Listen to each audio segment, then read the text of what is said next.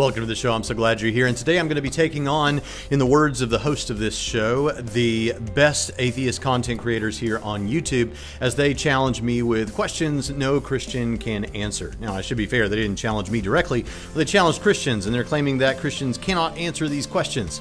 66 books filled with thousands of pages, hundreds of thousands of words but not one of which says that rape is morally wrong.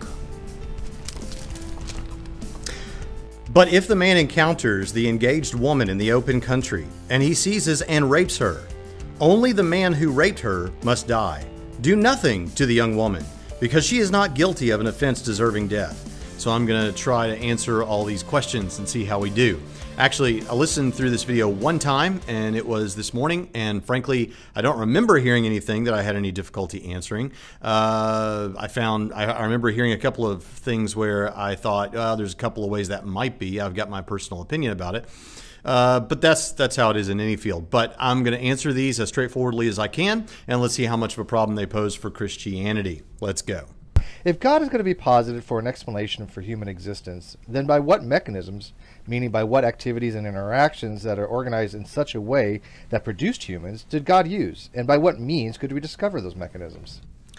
Okay, as genetically modified skeptic fuzzes into the screen here. Um, so I think that was Steve, somebody, and the question is um, what? How did God set it up such that the universe resulted in human beings?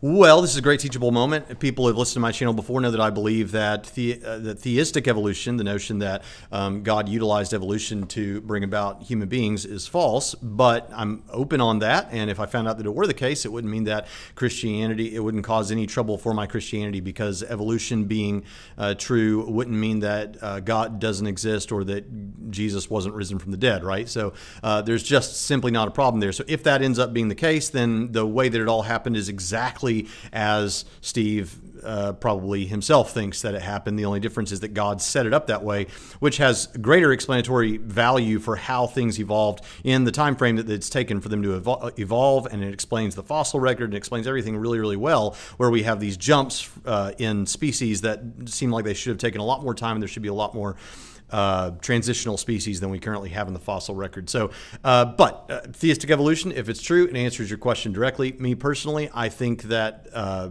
the, the, the way that God did it was that He created man and woman. Boom there you go.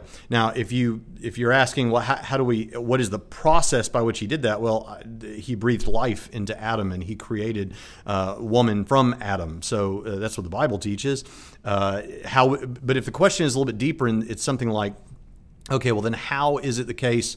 Uh, how would we ever know that a God was involved? Well, that was where we would just kick it over to something like a teleological argument, that is more commonly known as a design argument. And we would say something like the fine tuning of the universe is due to either physical necessity, chance, or intelligent design. It's not due to physical necessity, um, it's not due to chance, therefore, it's due to intelligent design. I've got a video on my website in the topical videos playlist that goes through a uh, explanation of that design sort of idea and argument. So um, that's how you would know if if there is evidence of design, you would know that there's a creator. How, how did he do it? Uh, well, my personal view is that he spoke the universe into existence and he breathed life into Adam, created woman from Adam. But if it is the case that the way he did it was he utilized evolution, and I find that out someday, uh, fine. And in that case, it would be the same way you probably already think it happened. So there you go. Not too tough so far. Let's see what's next. Among even the most fundamentalist of Christians, there are always people who interpret some part of the Bible metaphorically. Like in the book of Job, they talk about the four corners of the earth. Even fundamentalist Christians, for the most part, interpret that as metaphorical because we know there are no four corners of the earth. So when we find something in the Bible that doesn't necessarily reflect fact when interpreted literally, how can we definitively tell that that was intended to be interpreted metaphorically and not literally and is actually a falsehood? Okay, well, it wouldn't be a falsehood if, if the correct interpretation is that it should be metaphorically and not literally. It would only be a falsehood if the uh, person writing it intended for you to take it literally and it just wasn't true.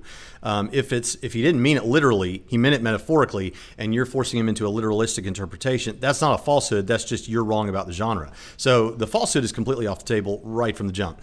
So let's uh, look at this a little more deeply. I think this is a great example because people will sometimes say, "Is the Bible a book of history or is it a book of science? Is it should it be taken literally or should it be taken figuratively?" Um, the Bible is not one book. The Bible is 66 books. And of those 66 books, there are multiple genres. You've got Greco Roman biography, probably. You've got narrative, narrative material. You've got books of poetry. You've got apocalyptic literature. You've got all kinds of literature in the Bible. And so determining how a particular author is trying to communicate something will involve you doing good hermeneutics and good exegesis of a passage to find out, okay, how did he likely mean this? And by the way, this is not unique to the Bible. We do this with every uh, piece of literature that we ever encounter. Even if you pick up a, a book of poetry in the local bookstore that was written last month, you recognize this is a book of poetry. That's a particular genre. I know that metaphor is uh, very rich in that genre, and so I'm going to keep that in mind as I read through this. And there's simply not a problem. Now, if you wanted to go through and say, okay, if I took this literally, then it's not true. Therefore, it's a falsehood, and I should be able to tell that. Nobody would do that with anything else. It's just when you're talking about the Bible and people want to try to find do, do whatever they can to find a way to poke a hole in the truth of the Bible. So, uh, 66 books. You got multiple genres. Uh, here's here's a fun little fact. Nobody takes everything in the Bible literally. I don't care if you encounter the most staunch fundamentalist you've ever met, and they tell you that they do take everything in the Bible literally. They don't.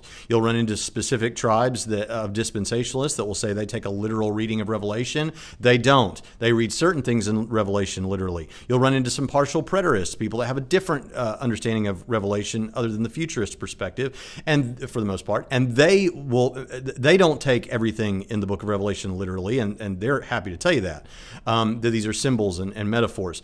Uh, the question will become which things are symbols and which things are metaphors. So the question of how we definitively show that a particular thing is a metaphor or literal, well, that's uh, that's in the very robust field of uh, biblical scholarship, New Testament and Old Testament scholarship, and it's a fascinating field of study. Uh, and there are some passages that we debate over and we struggle with. But for the most part, you can get started by simply considering the genre and considering the person writing the book, as best you can tell, at least the cultural setting of that person, the people to whom he was writing, and the purpose for which he was writing. And if you do that, then a lot of these things that you're struggling over, it, becomes a lot simpler. And for the most part, most people can understand that most of those things are either to be taken metaphorically or literally. There are places where we get stuck, but like I said, that's that's where we incorporate scholarship, which you're going to have to do with any book that's that old and that far removed from our socio-cultural context. Um, I would recommend uh, with the New Testament for sure. Uh, well, with the Old and the New Testament, the IVP uh, was is that the right thing? The background, the historical backgrounds. Uh, Bible study. Anyway, the New Testament one is Keener, and it's fantastic and it goes through and, and, takes into account the sociocultural milieu of the time. Also, uh, David de, de Silva's honor, kinship, patronage, and purity, or some variation of those words, fantastic. A lot of the words that you think are drenched in religious uh, meaning uh, were just words at the time. And when you understand how people understood things uh, in the in those days, what certain words meant, and how people thought about things back then, uh, that even further enriches your understanding of the text. So uh, you have to actually do some work. You have to read some journal articles, you have to read some books, you have to educate yourself in this realm.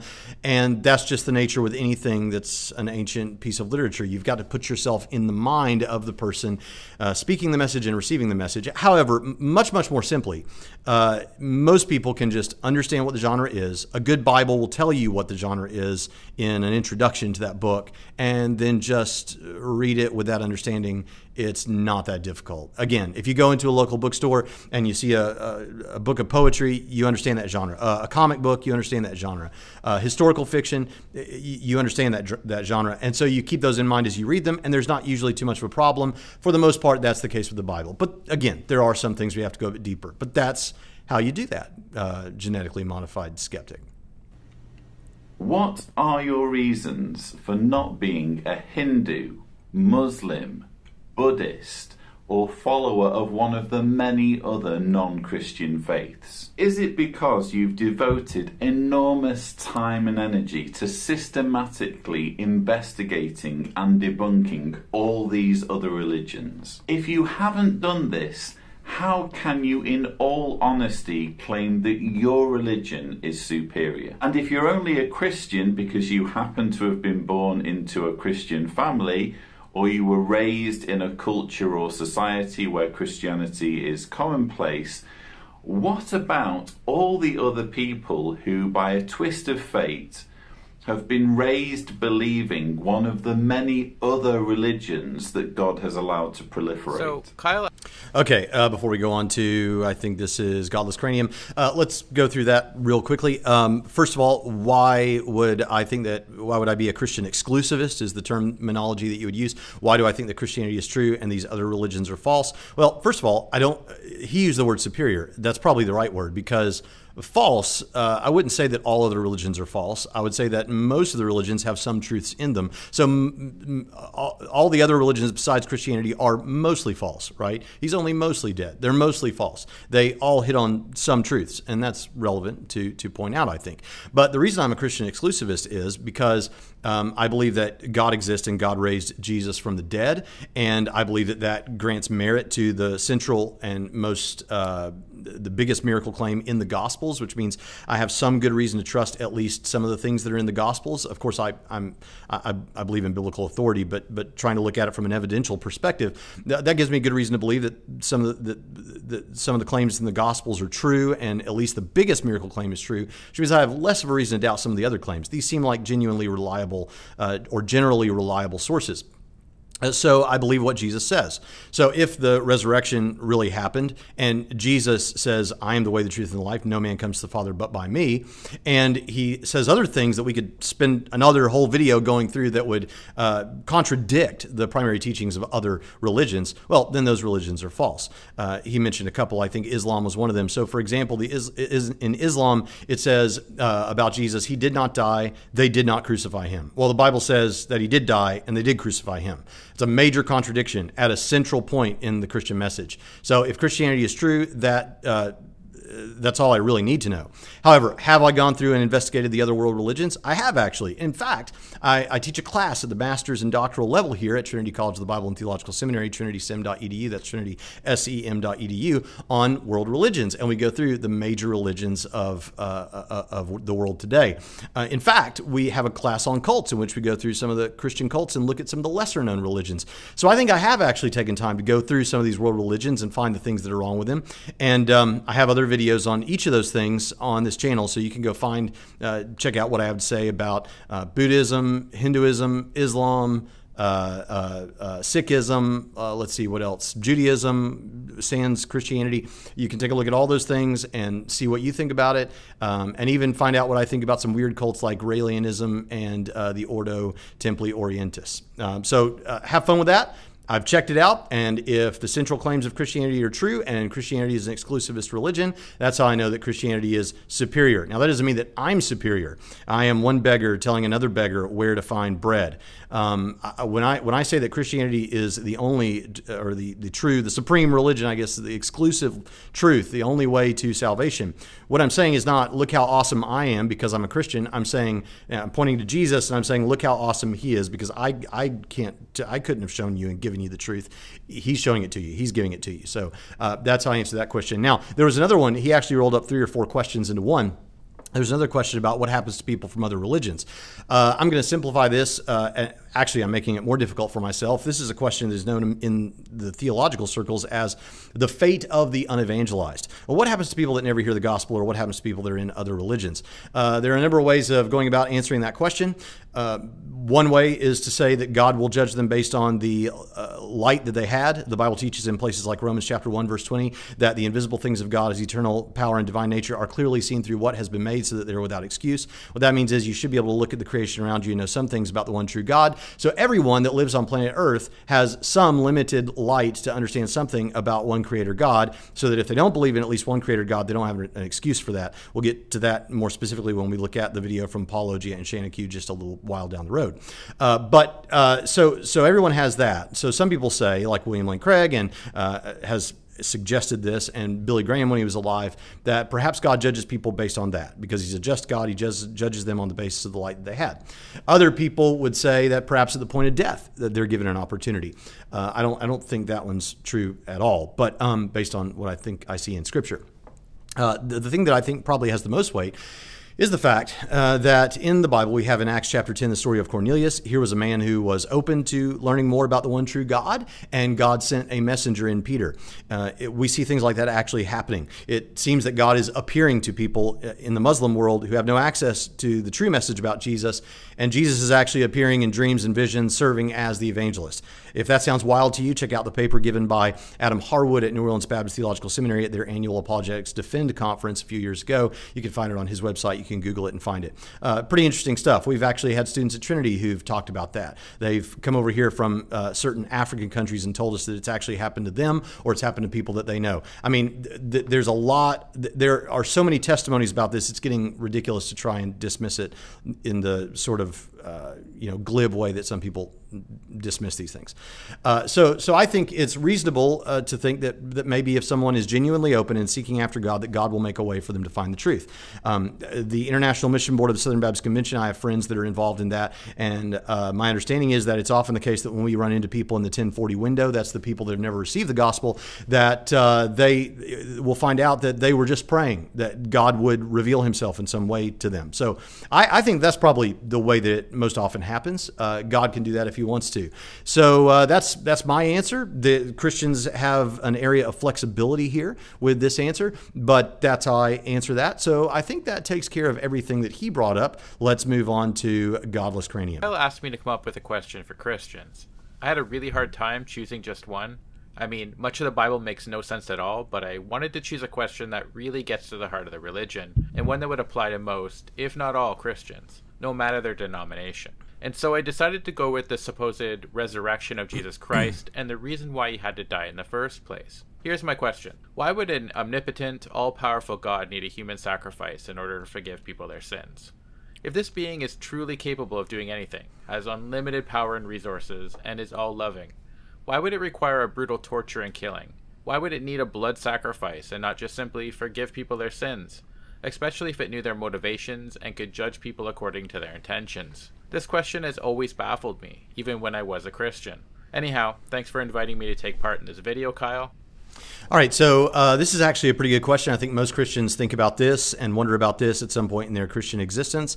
Um, and it's certainly obviously a thing that atheists and skeptics would wonder about, but I think there's a pretty good answer. He says there that God can conceivably do anything. Well, uh, that is colloquially true, but we need to look under the hood and see what else is going on there. Um, many atheists are fair enough, and I'm sure Godless Cranium would if he if I talked to him about this at any length, that uh, it's reasonable to say, and of course classical Christianity has always held that God is capable of doing anything that does not involve a logical contradiction, right? God can't make square circles, God can't make buried bachelors. It's not because there's a thing here, a square circle, that God just can't do. Um, instead, what it is is uh, that's not a thing at all. It's not that there's some thing God can't do. It's just that's not a thing. That's nonsense, right? Uh, in the same way, God can't. Uh, God is a. God has certain characteristics or attributes. God is uh, perfectly just. God is all loving. In fact, I think a lot of the Old Testament stuff that I'm surprised isn't getting brought up here, uh, that seems pretty graphic or pretty violent or whatever, is answered in the same way. If you plug in God's love and God's justice, not one or the other, but God's love and God's justice, then what you get is if God's not going to have a contradiction in his nature and if he's not going to act in contradiction to his goodness, his ultimate goodness, then certain things have to happen that we may not like and that may even seem a little weird to us. For instance, if it were the case that we captured Adolf Hitler um, on the heels of the Holocaust, what should we do with such a man? We should enact justice, right? And we could debate about what exactly should be done. Should he be sent to Guantanamo? Should he be put in prison for the rest of his life? Should he be turned over to uh, some other country? Should he receive capital punishment? We could have a debate about that, but the point is something should happen. We should not just give him a hug, pat him on the back, and say, now, now, don't ever do that again, but we're going to forgive you. Of course not. That would actually not be good, right? If, if there's a standard of ultimate goodness, that certainly wouldn't be it. This man should receive just, there should be justice done to him. And the Jews should receive justice in the other direction. They should receive the justice of knowing that uh, evil was dealt with in that way and that there was a penalty for what this man horribly, horribly did. Anything less than that would be unjust. And a person who allowed something unjust to that degree to happen, or any degree to happen, is less good good. Okay, man did something that was unjust. In fact, all men do things that are unjust. And as a result, a perfectly just God has to bring about a penalty for that. Uh, the problem is that he's also, or the, or the good news is, he's also a God of love. And if he's a God of love and a God of justice, if he's not going to be contradictory within himself, then that means that he has to punish this justly. He has to bring justice. But as a loving God, he, he still wants to make a way where people can experience um, his presence for all eternity. And, and live with him and have a people to himself if anyone wants to be a part of that people. And so uh, the the way that, that that that is accomplished is that penalty uh, is taken care of in the person Jesus. Now, I love this because if it's an everlasting penalty, that, and this goes for annihilationist Christians too, who believe that um, that people will ultimately just die and there won't be eternal conscious suffering, they still believe that it's an everlasting penalty and that you'll be dead everlastingly. So, um, how do we answer this question? Well, uh, you committed an everlasting sin. The just penalty is an everlasting punishment. So, the wonderful thing is that an everlasting person came and took the everlasting punishment on your behalf so that you wouldn't have to pay it. And as a result, you get to experience the presence of God forever, and God's able to have a people to himself. His justice is satisfied, and also his love. Why couldn't he just ignore it and be like, hey, it's fine, I'm just going to forgive everybody? Because that would involve a contradiction in God's nature, and it would be something like uh, saying to Adolf Hitler, hey, it's fine, just don't ever do it again. Now, you might be thinking, yeah, but I'm not Adolf Hitler, and I would never do anything like Adolf Hitler. This is where we need to have a proper understanding of the holiness of God and how absolutely maximal it is that the things that we don't think are that bad are that bad in uh, contrast and comparison to this holy God. Now, your mileage may vary on whether you think that makes sense uh, or whether you like that, but it totally makes sense uh, of the details and the data that we have. So um, that's how I would answer that question. Let's move on. Cheers. A variety of religions, from ancient Greek beliefs to Native American beliefs, both past and current, account for gods that have relationships with their believers and with their servants. Why do you feel like the relationship that you claim to have with Jesus Christ is somehow special or unique and somehow invalidates how all other believers feel about their gods and their connections with their gods? Hello, everyone. Okay, so uh, first of all, I would go back to the answer I gave just a while ago to somebody else and say the reason that I believe that my relationship with uh, Jesus is real and uh, should be trusted, and those that, that are having some sort of relationship that's not with Jesus is is not a relationship with the one true God like mine is, it's the only way I can make sense of that question, is because I think that Christianity is true. I think that God exists, and there's incredible evidence for that that is absolutely, I think, as close to impenetrable as can be done to the point that I'll say it again if you don't believe in God, I, I don't know what's going on. If you've heard the arguments for God's existence, the theistic arguments like the contingency arguments, uh, the Kalam cosmological argument, the design arguments, uh, the moral arguments, and you've heard a good case for the resurrection, um, Christianity is a reasonable faith. Now, um, I think that uh, God's existence, I, I, don't understand how someone doesn't believe in God. I mean, I understand, I've heard what everybody says, but I, I just, I, it's, it, it blows my mind that people don't, there's anyone who doesn't believe in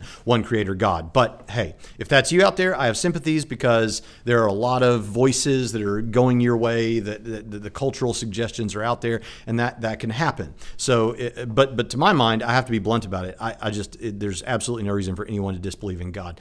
Um, now, uh, the resurrection, I, I, I, think there's a really good case for the resurrection. So the bottom line is, I think that there's good reason to believe that the Christian message is true based on evidence. I don't believe there's good reason to believe that these other religions' uh, ultimate central claims are true. Now, that doesn't mean that other people in other religions are not having a meaningful experience.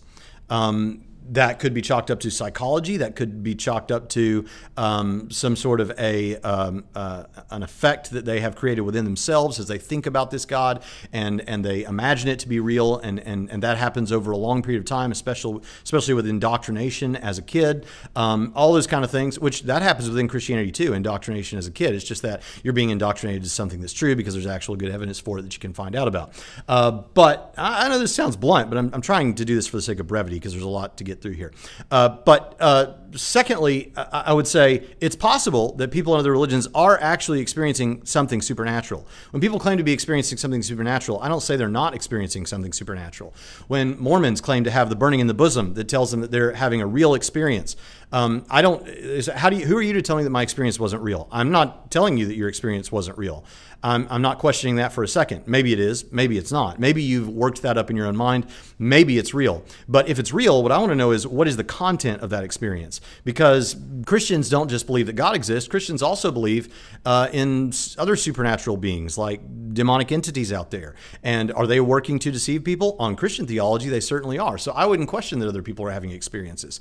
If that sounds condescending, I'm sorry. I'm saying this because I care about people and I love them, and I don't want them to go to hell. I want them to have an experience of bliss in heaven for all eternity with God and have a father and have a family and have a relationship. And the way to do that is through the one evidential worldview, the most evidential worldview I think that we have, and that is uh, Christian theism. Let's keep trucking. Everyone, in the Old Testament, God didn't like all the unrighteous people on earth. So why did God choose to get rid of all of them with a global flood? Presumably, he could have made them painlessly vanish with a silent snap of his immaterial fingers. And why, after flooding the whole earth, did God decide to hide all evidence of his act? Okay, the idea that he hid all evidence of his act is merely an assertion. There are all kinds of people that point to the fact that in every culture, just about, or at least many cultures, there are discussions of this worldwide flood, this ancient flood. Uh, there are people that believe in a local flood who are Christians, and they think they have really good reasons to believe that. Some of my very close friends who are conservative evangelicals believe in a local flood. Uh, but uh, this idea that there's no evidence, that's just uh, assertion. And as Christopher Hitchens often said, that which can be asserted without evidence uh, can be dismissed without evidence. So there you go. Um, why did God? This goes back to the Pine Creek thing, right? This is the thing about the poof or drown. Why would God drown people when He could just poof them out of existence? Well, uh, first of all, this was a judgment. It wasn't meant to be pleasant. But if you're asking me, what would I have done, as Pine Creek often asks people, I probably would have poofed them out of existence. Are there things that, that God does as judgments that I don't like? Yeah, there are. Uh, there you go. That doesn't mean it's not true. The question is not what do we like. The question is not why, and we're going to get to this more with another video in just a moment. But the question is not why would you want to believe something like that. The question is is this true or not? That's what we're ultimately getting at. And if the follow up question would be something like, well, but it sounds like you're saying that you have a more merciful tone or a, uh, you're a more moral being than your God is. Uh, no, I'm giving you the opini- opinions of someone who lives in Southwest Indiana. God is the creator of the cosmos. He sees things and understands things in a way that I couldn't imagine. So, uh, on things like that, I trust that he's got good reasons for doing it the way that he did. And pretty much he does tell us it's a judgment. Now, were there children and people who hadn't gotten to a point of really making uh, moral decisions in a complicated way? Yeah, there are. And that's where I say, I don't know. But I'm not offering the flood as an evidence for the truth of Christianity. I'm responding to you. I think Christianity is true based on incredible evidence that I just talked about or referenced at least a moment ago. When it comes to things like this, uh, I know that God has his reasons for that. He sees things in a way that some guy in Southwest Indiana doesn't. So there you have it. Why is it that the believers in every religion in history were wrong about their respective religion, despite having the same amount of conviction and evidence as you do for Christianity? It seems to me that you're already an atheist when it comes to all other religions in history, but somehow the one you happen to be born into is the one correct one. If God Oh my goodness! Uh, this brings back to my mind uh, the uh, a video I just recently saw from What Do You Meme, where he covered this thing of well, you're an atheist with respect to every other god except for this one that you believe in, Yahweh, but you're an atheist with respect to all the other gods. And it's like, uh, well, hey, we're all murderers. If you're in the presence of a murderer and and you murdered somebody, well, well, you know, we're all murderers. I've just murdered one more person than you have, right? I mean, that, that doesn't work. That logic just doesn't work. Um, if I believe in a god It, doesn't matter how many gods I reject. If I believe in one God, I believe in God. If you don't believe in God, then you don't believe in God. Um, uh, you know, this is this is absurd. This logic just doesn't work, and it's bizarre to me that it has made it this far um, through through the uh, atheist channels. I mean, uh, that's like a honestly to my atheist friends out here. There, I, I love many of you. I, I, really like you, but that's like such an atheist meme and such an atheist. Tra- I have no idea who that guy is. Is that was that that wasn't Vice Rhino? That was somebody else. I don't know who he is. I'm sure he's a lovely guy. But the fact is, that is such a meme that it's almost like a, when a creationist says something like, "If evolution is true, why are there still monkeys that haven't turned into people yet?" I mean, that's about where it's at. Um, to be direct about it. I'm sorry. I'm, I'm, not trying to be snarky. I'm trying to get through this as quickly as possible. Um, but uh, what, what, was the actual? Oh, why haven't I? Why haven't I uh, embraced, or why are all the other religions? Fall? We already covered this question. We already covered this question because uh, Christianity is an exclusive religion, it, and it's evidentially uh, it's got really good evidence for it, uh, far greater than any other religion. It's weird to me that he says they have the same confidence level and the same evidence as your religion. Uh, surely you don't believe that all the religions have the equal same amount of evidence. Surely you uh, wouldn't say something as, uh, as, as silly as that. Surely you understand that some religions are more are more possibly true or more likely to be true than others and, and have more evidence for them than others. Uh, maybe it depends on how you uh, define evidence. Uh, I don't know, but that seems silly to me. Now, do they have this confidence that I have? Yeah, there are people that have as much confidence in their religion as, as I do in mine. Uh, it's sad for them because I, I, think they need to become Christians and have their confidence in the right religion. And if they would look at the greater amount of evidence for Christianity than there is for that religion, whatever that religion is, they would be Christians, and I encourage them to do that. All right, let's keep trucking. God is all powerful and all loving. Why does he require blood in order to grant forgiveness? Old Testament or New, something had to die before he could forgive anyone. Human beings can forgive each other without there being a death first. Why can't God? Okay, uh, why is blood necessary? Well, you understand that blood is synonymous with this, the death of something, the sacrifice of something. Ideally, something that's in, of incredible value to you. It's if you really, uh, if you really mean this, then you will be willing to sacrifice something that is incredibly valuable to you. So go back to the original Passover. Go back to Egypt, and the reason that they had to kill a lamb and put the blood on the doorpost um, was because it was an evidence that they were willing to sacrifice something that was incredibly valuable to them them uh, in faith, in, in evidence, uh, in demonstration of trust and faith in the one true God.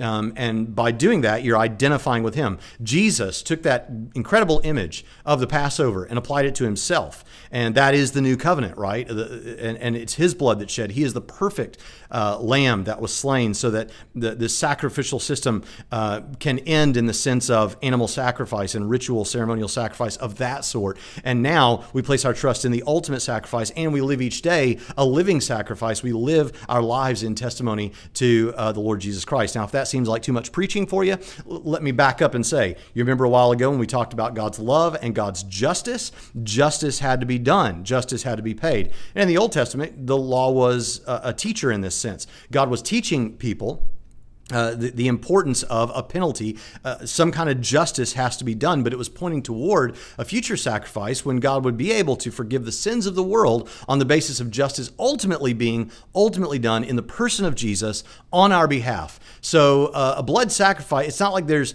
it's not like there's this the blood of some lamb has has some goo in it that suddenly is able to absolve you of your sins. That would be a horrible caricature. What it is to say is that you sacrifice something of value, and ultimately that's the point toward the sacrifice that Jesus made on all of our behalfs because justice had to be paid. God is a God of justice. He's also a God of love. And it wouldn't be just for us to pat uh, uh, Adolf Hitler on the back and let him go and say, don't do it again. Some justice would have to be done. And with our sin, justice had to be done. The sin of mankind, justice had to be done. And Jesus, uh, God loved us enough that he sent his son to take that uh, penalty on our behalf. So there you go. If you've never been to the ends of the earth, if you've never been to every planet, if you've never been to the corners of the universe, how do you know other gods don't exist? Okay, that um, that's a really interesting one. Uh, I often say it in almost precisely that way. How do you know that there's no married bachelors anywhere in the physical universe? Do you know that? Well, thoughtful people who are aware of this law of non-contradiction would know that if you're by virtue of being married you're not a bachelor and by virtue of being a bachelor you're not married. So how do i know that there are no married bachelors anywhere in the universe? Well because they have um, uh, contra- because it's a contradictory concept. I don't have to build a spaceship and travel to the furthest reaches of the universe to determine. Nope, I haven't found any square circles. I haven't found any married bachelors. They're just not here. No, I know that there aren't any married bachelors and no square circles because the very idea is incoherent.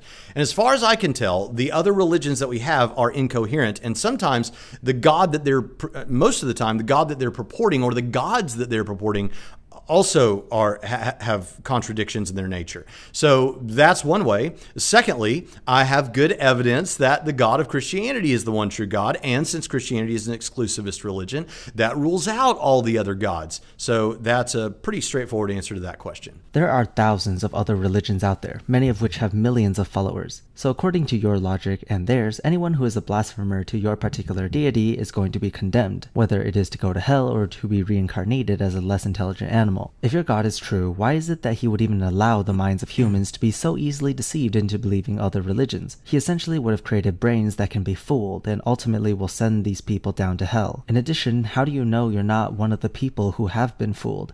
Truth Okay. Um, well, here's the thing. So this goes back a little bit to the question of the fate of the unevangelized that was discussed earlier, where how does God judge those that have never heard the gospel and all that sort of thing.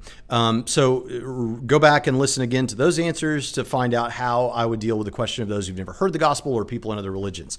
Uh, beyond that, I would say why did the, the more pertinent question, which is a good one, which is by the way, a lot of these questions are good questions. I, the fact that I'm moving through this more quickly and thus might sound a little bit more curt or more snarky or unkind, uh, people that know me know that that's not what I'm about. I'm just trying to get through this in a succinct way because my videos can get pretty long, and right now we're at 37 minutes. So, you know.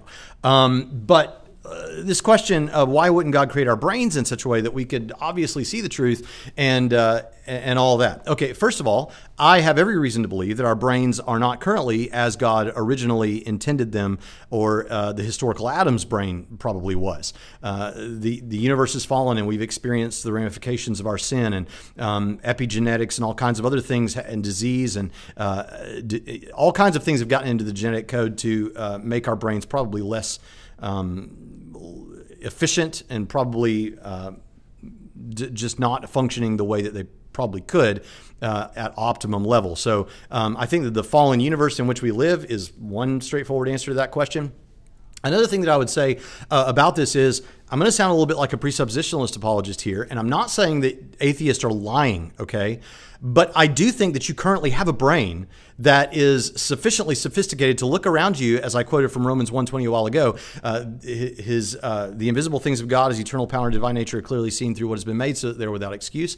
I think people are without excuse for not seeing that there's one true God. I think that you can. I know that how that sounds to you, but I'm sorry. I have to say it. I believe it. I think you can look around you at the creation and see that there's a designer.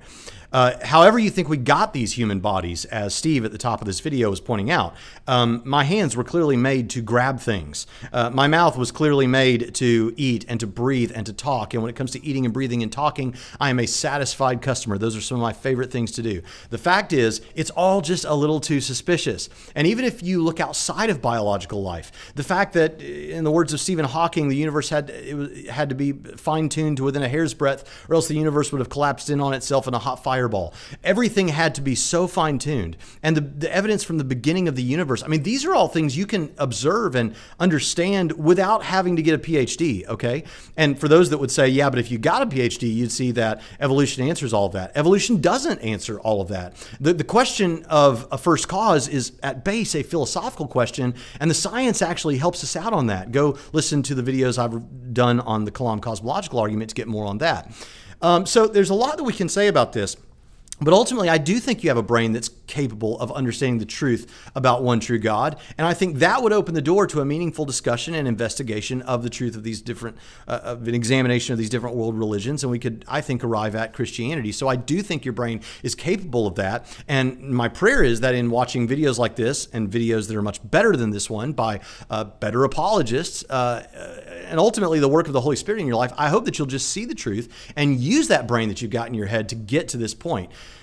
That's not me criticizing you. I'm not the smartest guy in this room. I'm not even the smartest guy in this video, probably. But I'm just telling you, I think you've got what's necessary. I hope that you'll utilize it uh, to the most important end of answering the most important questions of life doesn't fear curiosity, testing, or doubt, which inoculate us against charlatans and scams. But if your beliefs stand up to scrutiny, then why is doubting Thomas vilified as the bad guy for utilizing the scientific method, while the rest of the disciples are congratulated for following like blind sheep? So, in most. Uh, doubting Thomas uh, was in a unique position. First of all, I, I don't know. Here's the thing I, I might have said the same thing Thomas did. The, the point is, what did God do? Did God uh, tell him, no, I'm not going to give you any more evidence? No, he showed him the hole in his side and his nail scarred hands, right? God is happy to provide that evidence to Thomas. The thing is, Thomas was in a unique position. Thomas had actually already seen the miracles of Jesus and still would not believe. And I've actually encountered skeptics like that. I pointed out to Matt Dillahunty on stage in Waco at Baylor University that, look, man, uh, you have said that if um, Mike Licona's head was cut off right in front of you or he told Mike Licona this in their debate, and uh, it was somehow magically reattached an hour later, and he began talking about having had a conversation with a dead relative that you knew about a conversation about something that only you and that relative would know. You still wouldn't believe that something supernatural had necessarily happened. You said that if suddenly a meteor crashed into the moon and it was written in Hebrew and Greek, multiple languages, God exists, you still wouldn't think that anything supernatural was would happen.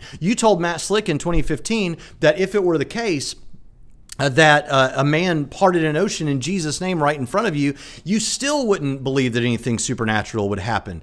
Uh, yeah, that kind of level of skepticism we can be safely critical of because that is an unrealistic level of skepticism. I'm sorry. And in Thomas's case, he had seen the miracles. He had every he had all the evidence he should have had and still doubted. Nevertheless, we serve such a wonderful God that when that happened, what does Jesus do? He shows him the nail-scarred hands, he shows him the hole in his side. But then yeah, he says blessed will be those that believe without seeing. So this is uh, just a misunderstanding I think of what was actually going on in that story. Sections of Christian theology, there's typically one of two afterlives you'll get into when you die. There might be different subsects of this, but generally speaking, there are these main two ones heaven or hell. So, my question would be why would you want either of those? Let me lay it out. You can either go to heaven and have no free will, or you can go to hell and burn forever. Take your pick. If you go to heaven, everything's happy at all times, which means you're not allowed to feel sadness. You'll be worshiping God until the end of days, and there's going to be no end of days, so it's going to keep going forever and ever, which means you effectively have no will of your own. You are forced to worship this deity until who knows when. Now, if you go to hell, then you're going to be burning forever, but at least you have your free will. In neither of these are you given a choice or a chance to be anything but what you will be shaped and molded into. In both of these, you will effectively be a slave, whether you have your free will and you're burning and tortured, or you have no free will and thus are effectively stuck in unending servitude. I don't believe either of these places exist, and I have no reason to believe either of these places exist but it seems that a lot of Christian theists want these places to exist. And my question would have to be why? Both of them sound absolutely abysmal. Okay, so the question first of all, I want to get what happened there at the end. There, there was a little bit of a, an issue there at the end uh, that uh, Christian theists seem to want these things to exist. Well, yeah, I think it'd be pretty nice if heaven exists, but do I want hell to exist? Uh, no, I'd prefer that hell didn't exist. The question is, uh, this whole thing of why would you want to believe something like that? Um, there are probably some people that believe it because they want it to be true. That's not me. I'll be happy that heaven exists. But the reality is, we don't believe these things because we want them to be true. We believe them because we think they're actually the truth about the nature of reality. Uh, it's like I could say the same thing back to you. Do you believe that cancer exists in the world? Oh, oh you do. Well, why would you want to believe in something like cancer? Oh, you don't want there to be cancer. You believe it because it's the truth about the nature of reality. Right. That's why we believe in heaven and hell. Now, that may sound wild to you because you have an anti supernaturalist framework. I'm not saying Cyrus the skeptic does. I don't know anything about him. I've never made a response video to him so far as I know. Um, I'm just saying, in general, when people bring that criticism, it always baffles me. It's like, uh, you're responding to a kind of Christian that you're not encountering among Christian apologists. Uh, do we want heaven to be real? Yeah, but the thing is, we don't believe these things because we like them to be true. We believe them because we think they are true. Okay. Now, um, as for what came before that, what did he say? Oh, heaven and hell. So he has this idea, I think, that when you get to heaven, you're not going to have any free will. And I understand there are a lot of Calvinist Christians who don't think that we have free will right now and don't think that we're going to have free will in heaven. And there are actually some non Calvinists, that's non determinist Christians, who do think that when we get to heaven, we'll be have something like compatibilism, which is determinism. I'm not either one of those. I think that when we get to heaven, we're still going to have free will. And you might say, but how is that possible if there's going to be no sin? Well, I think it's actually not that difficult to get there. Uh, currently, I think it's hypothetical. Now, people are going to call me a what's known as a Pelagian or a semi-Pelagian for that for this what I'm about to say. But if they do, it's just because they don't understand what I'm saying. Uh, I think that it is it hypothetically possible for an individual person to not commit any particular sin. Yeah, it is. It is. With any particular sin, I didn't have to commit it. Otherwise, you're a determinist Christian, right? I, think that in any particular uh, situation of sin, you don't have to commit that sin. So it's theoretically possible that I could do that in each circumstance and never sin. Right. Theoretically, hypothetically, that is philosophically possible, but it never happens. I've never met anybody like that, and the Bible tells me in Romans 3:23 that all have sinned and fallen short of the glory of God. Everyone has, and I believe everyone will, except for Jesus, right? But it's theoretically possible. It just never ends up happening in reality. I think the reverse is going to be true in heaven after our glorification. I think that it will be theoretically, hypothetically, philosophically possible that someone could sin, uh, but just won't ever be the case that anyone does. Well, why wouldn't it be the case that anyone ever does? Uh, well, because we've experienced this life and we've seen what sin can do, and there will be no doubts, there will be no questioning about the benefit of living the life that God wants us to live in heaven, and our physical bodies, including our brains, will be resurrected and glorified. And so, after all of that, it will just be absurd to sin for the and i'll give you an analogy for this so I, both of my daughters when they were very small uh, you know barely able to get out of the sandbox both of them, I watched them try to eat sand. Now, I didn't just watch there and let it happen. I tried to stop them, but I saw them both put sand in their mouth. Okay. Um, now, that's absurd, right? We know that's absurd, but a child doesn't know that. They put sand in their mouth, spit it out. It's gross, right? Um, is it theoretically, philosophically, hypothetically possible that when my daughters are in their 30s, that they will still eat sand. Well, it's not impossible. There's nothing that would prevent them from reaching down and picking up sand and putting it to their lips. They could totally do it. But do you think I'm going to spend too many sleepless nights worried that my daughter is going to be across town gobbling down buckets of sand? Of course not. It'll never happen. Is it possible? It's possible. But will it ever happen? No. Um, and the idea is absurd. In the same way, when we go to heaven, sinning will be like eating sand. It will be absurd. The very idea is absurd. Why? Because we know what that does. When we get to heaven, we'll understand it much more clearly than we do now. So it's the inverse of the way it is right now with sin that allows for free will. And then you might say, well, yeah, but aren't you always going to have to be bound to do the most optimum, the best possible thing? Uh, not necessarily. There are many uh, things that are all all good. You know, if should I bring my wife flowers tonight or chocolates? Um, she probably values one of those incrementally more on some microscopic level, but both are good choices, right? They're not bad choices. We'll have multiple good choices when we get to heaven. I just don't see this as a problem. And as far as hell, he's taking one very, uh, very rigid view of the most fundamentalist understanding of the nature of hell. And there's just so much more to the discussion than that. I would encourage him to check out the videos on hell that we've done on this channel. So there you go. Let's keep trucking. Both of us believed in God. It meant everything to us. It colored how we saw the world. It gave us meaning and it gave us strength. Then one day, we couldn't. We had questions, we had doubts, and they couldn't be answered. We searched. We wanted to, and we tried. We struggled to make ourselves believe again, but we couldn't pretend we did without knowing that it was a lie. So here's our question Can a person simply choose to believe in something that they are not convinced of? If not, and God created our brains to require a certain level of evidence in order to be convinced, why has He chosen to not provide that level of evidence for us? Even though we both wanted to believe. Okay. Um, first of all, my friend Shannon Q here. I love the the animations that Paulogia does, but you're looking a bit like Sarah Connor from Terminator 2. Just saying. Uh, yeah, just pointing out what I see here. Um, anyway, uh, so can you just choose to believe something? I think this is a big misnomer in the atheist community. Yeah, you can. Not directly. Actually, I kind of think you can directly.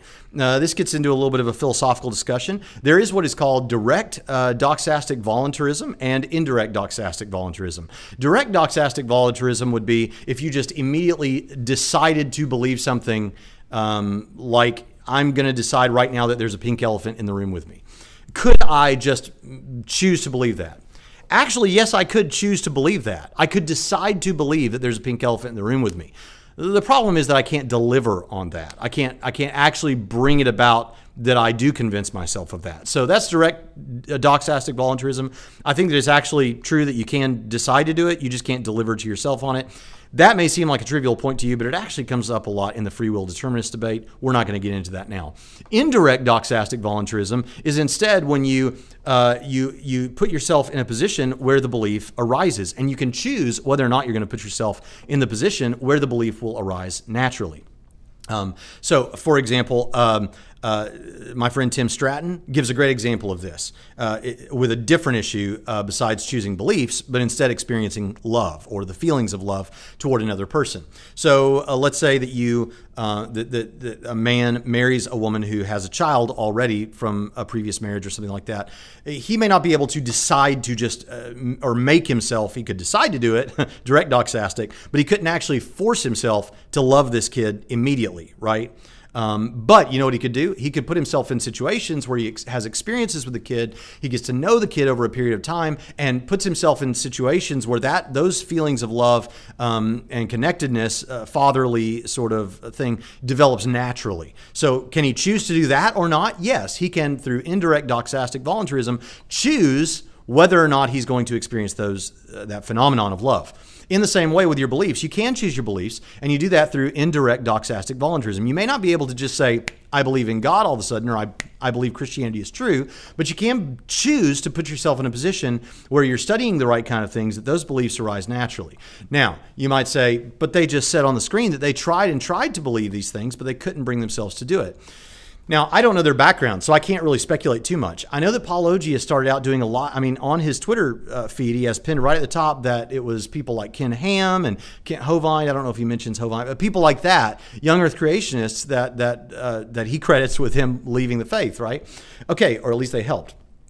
I, I don't think that those are the best voices. Now, now I, am not trying to slag them off, um, but I'm just saying that I think that there's much better voices out there. And now Paulogia is aware of those voices, but he became aware of those voices, so far as I can tell, or at least he really started developing sophisticated answers to them um, at some point along that journey. It was initially this young Earth creationist type stuff. At least that's what I'm picking up. Maybe I'm wrong. However, here's the thing. If that's where you went for your answers, I think that you need to redo the indirect doxastic voluntarism. I think you need to take the best voices forget that you have a YouTube channel. Uh, forget forget any of that, and and really just say, all right, I'm going to put myself in a position of opening myself up to this as much as I can. And I think that Paulo Paulogia would tell me that he's done this. But in addition to that, I would also put myself in a community of faith. I would surround myself with believers who were aware of these things, believers that were really committed, and um, and not not just your you know your your uh, you know surface level stuff. I would get involved. I would really put myself in a community of faith and I believe that you would have these things develop over time. Now, a criticism that people would bring to this is they'd say, well, isn't that the cherry picking, cherry picking of evidence? It's confirmation bias. Um, it, it, would be if that was all you had ever studied, but you've studied the other stuff too. All right. What I'm saying now is what you did with the other stuff, where you opened yourself up to it and said, "All right, I'm gonna, I'm gonna really accept that this might be true." I'm saying do that again with Christianity because here's the thing: I do believe that your brains are such that you can figure this out. I do believe that your brains are such that you can bring about belief if you do it through this indirect doxastic voluntarism. That's the answer to that. Let's keep trucking. Often, creationists will characterize the Big Bang as something magically created from nothing. But then you have creationists who literally believe a supernatural being created the entire universe. Literally, something magically from nothing. My question to you is is why is the first one irrational but the second one logical? Great question, godless engineer. So the reason that that's uh, an issue is not so much the issue of from nothing and by nothing, or from nothing and for nothing and from nothing. It's by nothing. So it's the cause that uh, sophisticated Christian thinkers about this are really concerned with. It's not so much just that uh, you be- you would be believing in a universe from nothing and uh, and created out of nothing. It's that there's no cause for it. You, you need a first cause. So uh, to run through it very simply, and I have multiple videos on this. But if the if when we talk about the physical universe, we're talking about a universe of space, time, and matter, then uh, if we're talking about the cause of that must be, it can't be something in those in those categories because things can't cause themselves to come into existence. So it has to be a spaceless, timeless, and non-material cause. All right, we would go further and say that it has to be sufficiently powerful to bring about the universe because if it's not sufficiently powerful to serve as the cause, well, then it can't be the cause.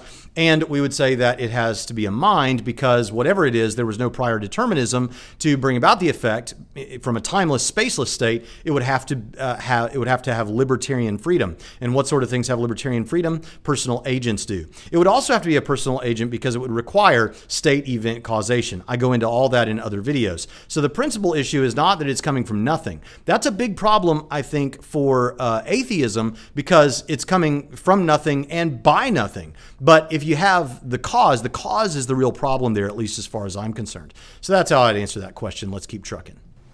We atheists get asked all the time what the basis of our morality is. It's as if because we don't have some holy book or we don't worship a god, we have no true way of having a moral compass. Call me crazy, but I don't think you have to have the promise of heaven to see that doing good is just good. Well, the basis for my morality is simple. I believe that doing the most good and the least harm benefits not only me, but those around me. We would ask, why is that a good thing? I believe that things like kindness and love and laughter benefit not only me, but those around me. However, I also believe that. Uh, why, why is that a good thing? I, I mean, I appreciate the personal uh, affirmations of faith and belief here, but I'm not understanding where's the grounding for this. Things like judgment, condemnation, and a willful ignorance to follow something that has no basis set in reality or backed up by evidence. Um, I've been talking about the evidence throughout this video, and I have a channel devoted to the evidence, and I have multiple debates where I lay out the evidence. So, uh, again, that which can be asserted without evidence can be uh, rejected without evidence or dismissed without evidence. So, unless in this, and I get it, he's giving a little short uh, response here, a question, but um, th- that's just an assertion. Is ultimately harmful, and not only to me, but to those around me. And why is that a bad thing? I mean, you guys get, I think it's a bad thing to do harmful things to other people too. My question is, what's your basis for that? Because I have an ontological basis for morality. Um, all I ever hear atheists point to is their moral epistemology um, and how they think that uh, various things revealed to them why why certain things should be considered right and wrong, uh, but not how it is that they're really right or wrong. There's no ontological foundation for that. So we would need to get some of that, and I don't think we're going to get it in this video. I really don't think we're going to get it anywhere. So, for my question, I'd like to turn the tables. Let's do it. What's the basis for your morality? Is it the Bible? Is it really the Bible? That same Bible that doesn't condemn slavery or rape. Instead, it says things like if your daughter is raped, she should marry her attacker. Or if you're a slave owner and you find yourself in the situation where your slave is unruly, you are within your right to beat him within an inch of his life. So many scriptures, 66 books, filled with thousands of pages, hundreds of thousands of words, but not one of which says that rape or slavery is morally wrong.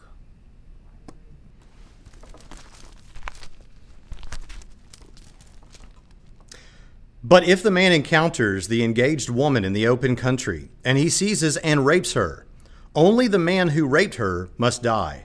Do nothing to the young woman, because she is not guilty of an offense deserving death. This case is just like the one in which a man attacks his neighbor and murders him. The Bible nowhere says that rape is wrong. Now, this is actually the same location. I don't know if, if he is aware of this to point to it, but this is actually the same location where we get the oft repeated message that a woman has to marry her rapist. Um, well, this this is a series of three scenarios that are described in a law code in Deuteronomy chapter 22, verses 23 through 29. The first of which is in the city, verses 23 and 24, in the city, and the woman doesn't cry out, this is not considered to be rape. Now, this may sound bad uh, to our 21st century Western ears, but the idea was they didn't have windows with glass and all that. They just had a, a hole in the wall with a curtain over it or a piece of wood. And the idea is that if a woman uh, cried out, she would be heard. And so someone could come to her aid. So if she doesn't cry out, it's assumed that this was consensual. Now you can disagree with that, but it's not it's not considered uh, at least it's not saying that this woman should be raped or rape is fine or anything like that. In verses 25 through 27, it's in a field and the man forces her and no one could hear and so this is considered rape. The woman is given the benefit of the doubt because if she had cried out, well, then there wouldn't have been anyone there to hear it anyway. So uh, she's given the benefit of the doubt in that case. In verses 28 and 29, it's in a field and he catches her. It's actually a different word that's used here, uh, as different Hebrew word. Paul Copan notices this contextual difference as well as similarities to the seduction passages of Exodus 22, 16 through 17. You should go read those. And that it says they are discovered rather than he is discovered. In other words, the couple in the act has been discovered. And concludes that this is talking about a consensual interaction, though there may have been some initial pressure from the man. Now, the idea is in each of these cases, the man is guilty. And the question is, is the woman guilty or not? Uh, the woman is given the benefit of the doubt where it can be done. So this idea that rape is permitted in the Bible is absurd. Now, uh, Deuteronomy chapter 21 verses 10 through 14 is one that's often brought up when you go out to battle against your enemies and the lord your god delivers them into your hands and you take them away captive and see among the captives a beautiful woman and have a desire for her and would take her as wife for yourself then you shall bring her home to your house and she shall shave her head and trim her nails. She shall also remove the clothes of her captivity and shall remain in your house. And listen to this mourn her father and mother for a full month, and after that you may go in to her and be her husband. She shall be your wife. It shall be, if you are not pleased with her, then you shall let her go wherever she wishes. But you shall certainly not sell her for money. You shall not mistreat her because you have humbled her. Now, you may not like how the Bible handles these things, but it was certainly not rape, and it was actually a way to provide for uh, and protect the woman's future. If a battle has occurred and the, the means by which this woman woman would have been able to survive, uh, whether you like it or not. Men who would protect her and work the field and all these kind of things. If that was all gone, this woman is conceivably going to need someone to protect her. Now, the man is not allowed to just take her and in a moment of lust, you know, do whatever he wants with her. He has to give her a full month to mourn her father and mother, and then he has to actually take her as a full wife. So that would in, involve uh, benefits in, in Israel and all those sorts of things.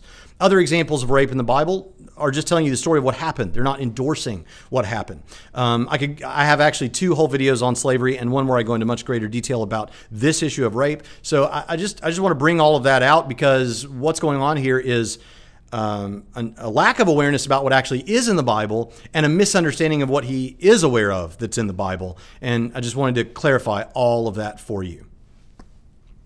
So, what's the basis for your morality again?